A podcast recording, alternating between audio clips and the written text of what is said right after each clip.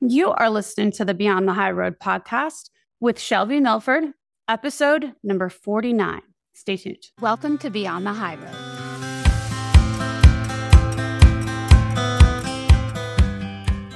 Hi, everybody.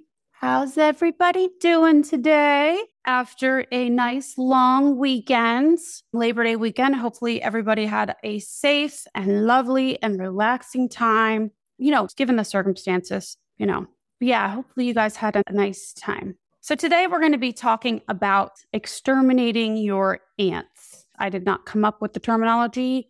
I just did a brief Google. It's been around since like the 90s. It's just an acronym for automatic negative thoughts, but it is a catchy way to refer to them. Oh, you guys, please rate and review. Please, pretty please. If you are enjoying listening to the show, I would love to see some reviews from you guys. I really would. It would make my heart so happy. I'm looking right now as I'm doing this. If you're watching this, then you'll see that I'm not looking at the screen because I'm looking to see if there's anybody, any new.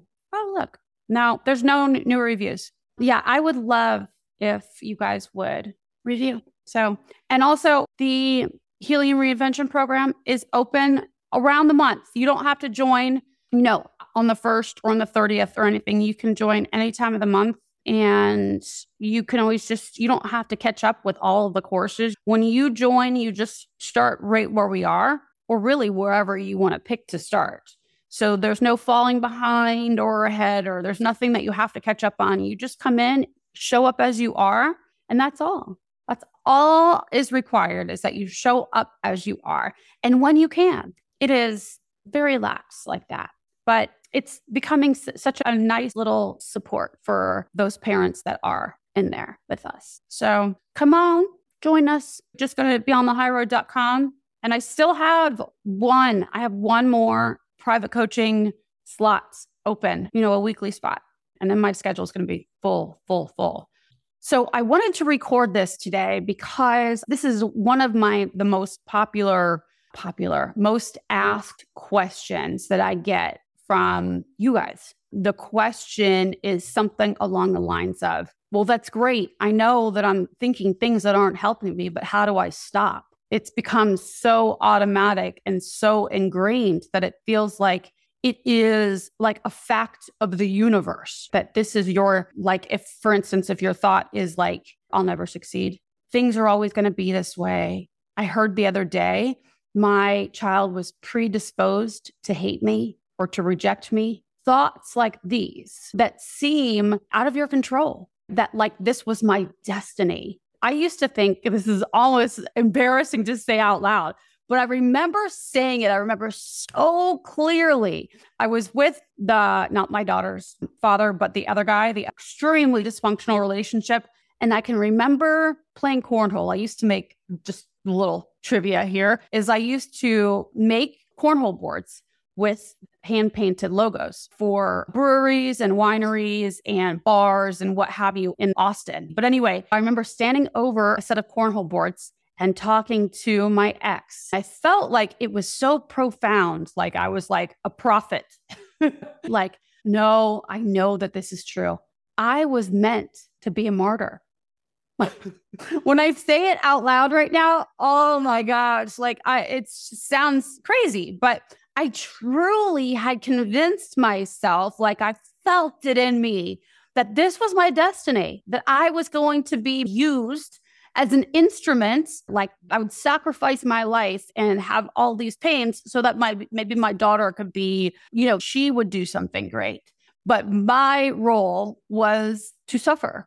This I true I I full on believed it. I thought it was like divine intervention or something. I don't know. I don't I didn't define it like that, but I thought I was convinced that it was my destiny to sacrifice my life for the better of oncoming generations from me, you know, from my daughter and then maybe her children and her children, but that I was the one that was going to take the brunt of it. I mean, I fully believed it. Anyway, so that was my thing. Now that I'm like almost red cheeked because I'm saying it out loud, but I really, I believed it. I would have put money on it. I, I, felt like it was like this epiphany moment when I realized it, standing over this set of cornhole boards that I had made Anyway, the automatic negative thought there for me, I was convinced that I was never made for anything greater. That's why I didn't have any talents or any likes or desires. I didn't have any goals or aspirations because I thought that that it wasn't in the cards for me. It was a very well practiced thought, some version of that. I wasn't made for greatness. I was I I bore greatness like with my daughter. I truly believed that she would do something amazing with her life given that she'd gone through she was going through all that she had, but I truly I I believe that I wasn't. So some of the ants they're classified into like nine different kinds, but some of them are like black and white thinking, all or nothing. Some people consider that splitting. Like if somebody turns down an invite to go to lunch or brunch or something like that, and they say they can't, you know, and they give you like a reason, maybe it's, oh, sorry, I have a work engagement at that time then you go into, oh, they hate me. They must hate me. So you go to like this extreme of negative as opposed to just taking it with a grain of salt. You think it must be one or, you know, either very, very bad or very, very good. And then similar to that is like the always or never thinking where you're like, they always do that, or I am always late. Very common. You end up overgeneralizing one way or the other. Oh, I always spend too much money. I'm an overspender. You'll never come to the movies with me. You never say yes. I remember doing this a lot as a kid. You never say yes. I can never spend the night at my friends. Meanwhile, like a couple days before, I spent the night at, you know, my friend Melanie's house or something. When we blame other people automatically for our life, for things that have happened, being late for work. Oh, it's because so and so did it. They made me late. I got in the car and I swear I hit every red light. And then there was a bus in front of me, and then this, and then that. You know how that goes. My cousin came and I got stung by a bumblebee, right? It's when we blame other people for things, for the reason why our life isn't how we want it to be, or the reason why we're not showing up in the way that we said that we would oh, well, the reason I haven't lost the weight I wanted to is because I'm with my partner all the time and they're not on the diet. So I eat whatever they do because it's impossible when somebody else is in the house and they're eating all everything that they want to eat. Maybe your partner doesn't have a desire to be on a diet or need to be on a diet. I mean, personally, I think everybody should watch their food intake, but that's besides the point for right now. When you're blaming somebody else for the quality of your life, this one is really disempowering. It keeps you stuck in patterns that you otherwise know that you don't want to be in. Mind reading. This one is a big one for us. When you are in the habit of supposing what somebody else's motives or feelings or thoughts are. Okay. I know this because I used to do it all the time and still do. I have to stop myself. I was just talking to another alienated parent friend, not a client, but a friend over the weekend about this. Notice the next time that you do this, you can play a game with yourself and see how much it comes up for you. In this case, the person I'm talking about, this friend of mine, we were talking about the alienating parent, and she was explaining past events, things that had happened like a couple years beforehand. And in her mind, even though she knows based on history, this is probably what they were thinking. But this was part of her story. Oh, yeah, well, I know that they were just trying to get me to do blah, blah, blah. So you're already assuming what their motives are. And although you may be accurate, by doing this, you are using up your energy on them. And I know you don't want to do that you get nothing positive from it. There is zero benefit to interpreting what they're thinking or what their motive is. Zero benefit. You can't use it in court. You can't use it anywhere, but we all do it. Watch yourself when you're recalling past events or when you're telling your own story to yourself. If you are still in regular or semi regular interaction via email or whatever it is, exchanges with the kiddo, if you are telling yourself they're going to be thinking this and they're going to see me and judge me because I'm wearing this and I need to go change so I can prevent them from judging me or whatever. That's not how you say it in your head, but that's really what you're trying to do. You go and you fix yourself in order to prevent them from judging you in any particular way. Do you know how exhausting that shit is? Fucking, it's awful. It is one of the biggest energy vampires. I remember being in that spot where I was constantly anticipating what her father and or stepmom would think or say about me at, at pickup, right? At exchanges. Or I would anticipate what they were going to think or say when I sent an email. So I would spend two hours on drafting this silly email talking about a change in pickup time, you know, a 15 minute pickup time switch. When really, let's just be honest, they're going to think whatever they're going to think, regardless of what I write. Let them be in charge of that. Let them think whatever they're going to think. I don't, I choose to not waste my time on dealing with their thoughts about me. They can have those thoughts, they can have them, keep them, right? I'll let them be wrong about me. The last one that I'll talk about is fortune telling, anticipating the worst. Something new comes in, a change in plans, and maybe there's a different holiday schedule this year compared to all the others. And all of a sudden, your brain goes to the absolute worst case scenario.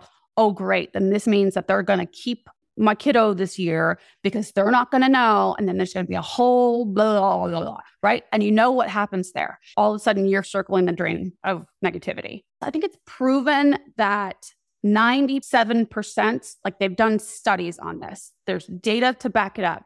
97% of the negative worst case scenarios that we come up with in our brains never come true. They're never nearly as bad as we think that they're going to be. Now, having said that, I know that many of us as alienated parents look back and wish we weren't as naive as we were at one point. And so I think now, knowing, like looking back, your brain is trying to solve for that. It's like, I wish I would have known. I wish I would have thought about this. I wish I would have whatever. So now, what your brain many times will do is overcompensate for what you didn't know before. So you want to cover, I'm doing air quotes right now, cover all bases. And so you extra go into what might happen. Does that make sense? And your brain will even offer you, well, we know because last time that happened, this is not just like fortune telling, history has shown. I get you. I get you. But here's what I say there's a fine line here of making yourself aware of the possible outcomes and then entertaining and circling the drain with all of the most negative, worst possible outcomes. There's a difference. One, you survey all of the data and you're like, okay, this could happen, this could happen, this could happen, this could happen. Okay. I know what I'll do in those cases. You spend 10, depending on what we're talking about, you spend a few minutes to determine what you would do in all these scenarios. In the other way, you are replaying this story that you have concocted in your mind about what might happen, the worst case scenario, and you spend hours upon hours on it. That's the one I'm talking about, spending hours upon hours on it, and sometimes days, weeks on it, depending on how far out you are determining your future. Because as you know, your own thoughts will end up dictating how you show up and so if you're thinking a thought, that thought will cause you to feel a feeling, and that feeling will cause you to act in specific ways. And then you will produce your own result of the way that you show up based on that thought. So it's super helpful to not entertain all of the negative stories that your brain would like to tell you. And if you have gone through trauma, you know, in your life, which I'd say that anybody listening to this podcast has, you might have a lot of those automatic thoughts on repeat because your brain wants to protect you. It's looking ahead and wanting to solve for any possible threats, any possible dangers ahead. This is your brain performing as it's supposed to, it's operating beautifully. But it's also very, very helpful, important for you to not allow the amygdala to hijack your you. And so you, you need to recruit your PFC or prefrontal cortex. Now, listen, what I think is super interesting, where did I learn this? I think it might have been Huberman.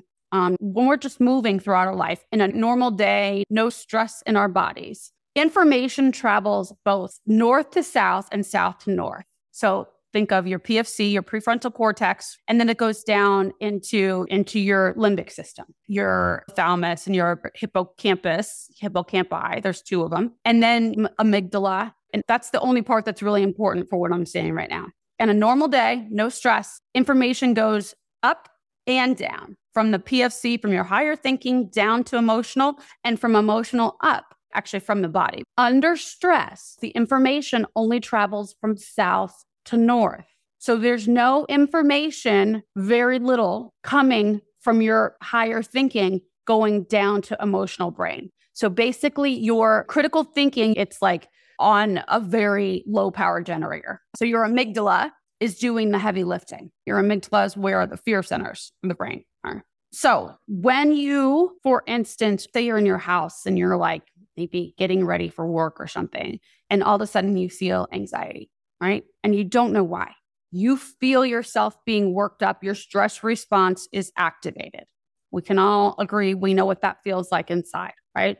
In that spot, amygdala is high alert. Your critical thinking, your logic has pretty much shut down. So nothing can really get done. This is not a time for you, not yet, for you to start cognitive exercises. In a moment like that, when you're feeling anxiety, first thing that you do is you want to breathe. Simple. What is important here is that your exhales are longer, ideally twice as long as your inhales are. You could do square breathing, but that's a lot of counting. I would just go in for four and then exhale for eight. In for four, exhale for eight. When you breathe, I am going to go take you through all of this actually. When you breathe, keep your shoulders away from your ears. So when if you're watching then you'll see this. If not, I'll just describe it. When you take your inhale, refrain from drawing your shoulders up to your ears, tensing up your traps. So instead, keep your shoulders up back down. I used to say this when I taught yoga.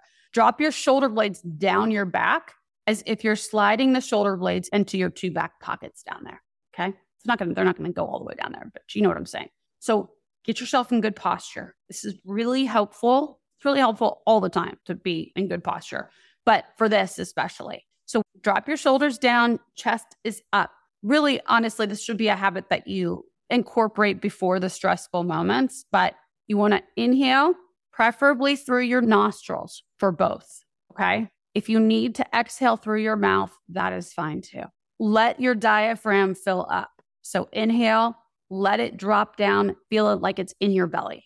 And then exhale, exhale it all out. Each time you exhale, you are releasing toxins. So just picture squeezing every last inch of air out and then redo it. Okay. You want to do that at least four times. I would say ideally six to eight times through. Inhale, four, exhale, eight. Okay. Doesn't really matter about the number. Just exhale, make your exhales much longer than your inhales. Okay. If not, you're just like hyperventilating, which uh, also like that kind of breathing has a purpose, but not for this. Okay. So that's your first thing. You notice that you're on high alert. You've got negative thoughts going, looming like crazy. Breathe. Next, we're going to work on the cognitive distortions. We're going to work on reframing. I did a recent episode on I think it was like it was like maybe 44, episode 44, 43, 44. And towards the end, I do talk about the acronym is need. N is notice, E is evaluate. I don't know, I just I made it up. And then the other E is your desired emotion. And then D, I don't remember. Anyway, this is similar to that, except for I don't really have an acronym for it but you're going to you want to ask yourself what the thought is what is causing me to feel anxiety is a really popular one so i'll just use anxiety why am i feeling anxious right now? Anxiety seems to just pop up. Most of the time if we're sad we'll know sort of what's causing because we'll have a memory. Maybe you're irritable. This one recently happened with me and i shared with you guys. If you're irritable all day and you don't know why well you know what i tell you guys to do to go do a brain dump do a thought download, get all your thoughts out, and then you'll be able to see most of the time. But you can also just ask yourself in the case where, you know, you don't want to sit because you are anxious, just what was I thinking? I wonder what the thought was when I started feeling anxious. So when did I start feeling anxious? Oh, I know it was when I was going to wash my face. What thought did I have? Most of the time, you'll be able to come up with something like the general idea of what the thought is. When you don't know what it is, it's just because it's become so second nature for you to think it. So it's so matter of fact that you don't realize it. But when you identify it, oh, okay, I'm feeling anxious because I was thinking about the fact that the schedule is going to change for custody or for school. And I know them when I have to write an email, right? Or I know that I'm picking up my kiddo today from school and I'm thinking maybe I'll run into one of them, maybe the alienator or somebody. Okay. So once you identify the thought, then you want to challenge it. You want to poke holes in it, like I talk about. You want to challenge it. And the best way to do that is to the easiest way in the moment like that is just to ask yourself how the opposite might be true, or even the idea that it's possible that something else is true. So you don't have to fully believe it, but like, how could another truth be possible? How could it maybe be that something else might happen? What would that look like? What would this something else look like? And it's not that you're denying that that other thing is a possibility. It's just that that could be a possibility. And there is a sea of other possibilities too. What could you create? How could you make, like, cultivate a different outcome? So you want to challenge the thought. And then if it's believable to you, you want to replace the thought. I like to come up with for all of my ants, I have now they're automatic responses that I've trained myself to think as a result. It's like a conversation with myself. So every time that my brain wants to come up with, oh, it's always going to be this way, oh, you'll never be successful. You know what? I already have been successful. You want to find evidence for that. In what ways have you created success in your life? Maybe I still am working towards having this specific success, but I have been successful in many things. So, disproving these facts in your mind and then choosing the replacement thought on purpose. It's going to be a lot easier for your brain to go and think the things that have become automatic. But when you decide on purpose to think something else, I think is super empowering. Like, oh, okay, there's nothing wrong that you have the ant, the automatic negative thought. So you don't need to like chastise yourself. You can just notice that thought and then choose not to give that the energy. You can choose to to divert your attention to the more helpful thought on purpose. Okay. And it doesn't mean anything when you when it comes back to mind. It's not like you're regressing or you're doing anything wrong. It's just a negative thought. And you have for, you know, however long been thinking it. It's very well versed, well practiced. But when you are able to become aware that it's not the truth, when you task your brain to disproving this thought that you know is not helping you, then that is when you win. You have control over it. When you're able to go, Oh, I just heard myself say that I knew I wasn't going to be successful ever again. I just heard myself say, Oh, I'm never going to have a relationship with my daughter. Right. And that is just a thought. It's just an ant. It's just what happens. I'm a human being that has this brain that's trying to protect me. I know that that doesn't mean anything about me, doesn't mean anything about my healing or about my abilities or anything. Just means I had a negative thought come to me. So as long as you're able to notice, oh, right, that is not the truth. That is just a thought that I'm thinking, then you're golden right then you have created the separation and the space and you won't you don't need to show up in your world as if that thought is the truth. Okay. So it's basically just question every thought that you have because this is what where we get in trouble. I know for me, I didn't know that I could actually question the thoughts that I had. I thought if I had the thought, if it occurred to me that it was either the truth or it was bound to happen, I didn't think, oh, wow, I'm thinking this thought based on something that I've learned or have proven to myself over and over, but I can prove something different to myself now. I don't have to rely on destiny or on history to create my future. Right? If I was going to continue to rely on what has already happened to create my future, I would only create more of what's already happened. And that is why all of us find ourselves in these loops stuck in a rut because you're looking to your past in order to create your future. It's never going to happen that way. You're never going to create anything different if you're looking at what history is showing you. Okay. So I think that that is the biggest take- takeaway. Your ants don't have to dictate the way that you show up in the world. They can just be fleeting thoughts, right? So the the biggest question that I get from all of you is, well, how do I get out of this thinking? How do I stop thinking these thoughts? How do I stop creating this stuckedness for myself? And it's just that you notice that these thoughts don't have to be your truth. Okay, that's it. It's just being like, oh, that's interesting. I'm noticing that I'm saying that I'm a failure. I'm noticing that I'm telling myself that that because of the statistics and because of what's happened in my history that this means that I won't have a relationship with my kid from here on out. You don't know that. You really truly don't know that. So why are you going to continue to say that to yourself? That is just to me now, of course, common sense. It's like basic, no matter what it is. If it's negative and you're saying, oh, but history says that I'm never going to have a relationship with my daughter. I I know it's I'm basing it it's all common sense. This is what's happened up until now and it's going to continue to go like that. What is the upside to thinking that thought?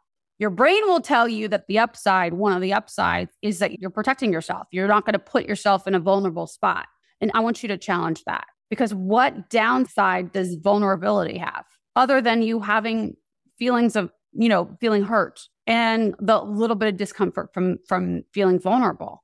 But nothing ventured, nothing gained. Is that the saying? It's okay. I know for me anyway, I choose vulnerability over all of the negative feelings. I mean, I'm happy to have some heartbreak if that means that I grow as a person. I mean, I'm not going to choose it. If I had a platter of emotions, heartbreak would not be the first on the first on my agenda. But if heartbreak came with ecstasy, joy, and love, I'm down. It's going to happen. You know, this is just part of being human. Whatever you're thinking, just know that you have control over it. And don't allow these ants, these negative thoughts to dictate how you show up in your world. It's so powerful to get meta on yourself and notice, oh, okay, these are just thoughts that I'm having. They don't have to be my truth. I can go look for evidence to support the opposite of this. What's the harm? Why not open up my perspective a little bit? But yeah, I mean, I, I've described this to you in a lot of ways over the last almost a year, actually. This is like always, it's the one question is how do I stop thinking this way? How do I just stop and start thinking thoughts that are positive? And always I will tell you, it's about becoming aware, noticing what the thought actually is. You got to get really specific with it. In each situation, you may have to apply it. You know, what is the thought that I'm thinking? Challenge the thought, challenge, poke holes in the story and its validity. And then when you're ready, replace the thought with a newer, better thought, with a better version of it, believable version of it. Okay. This is how you get unstuck. This is how you change your habitual thinking for good. This is it. It's very, very simple. It's just requires you to be very diligent and intentional with your thought work. All right, y'all. Have a lovely day. Become aware of your little ants, your grief ants, your anger ants, all of them. And I'll see you next week. So that's all, y'all. Thanks so much for listening today, guys. I'm honored that you chose to share your time with me. If you like what you've been hearing and you want more, come join me in the new monthly membership, where we take the concepts that you hear about here and using a logical framework, you learn to apply them to your specific situations, upgrading your thoughts and your life, even while experiencing the grief of alienation. For more information, go to beyondthehighroad.com. See you soon.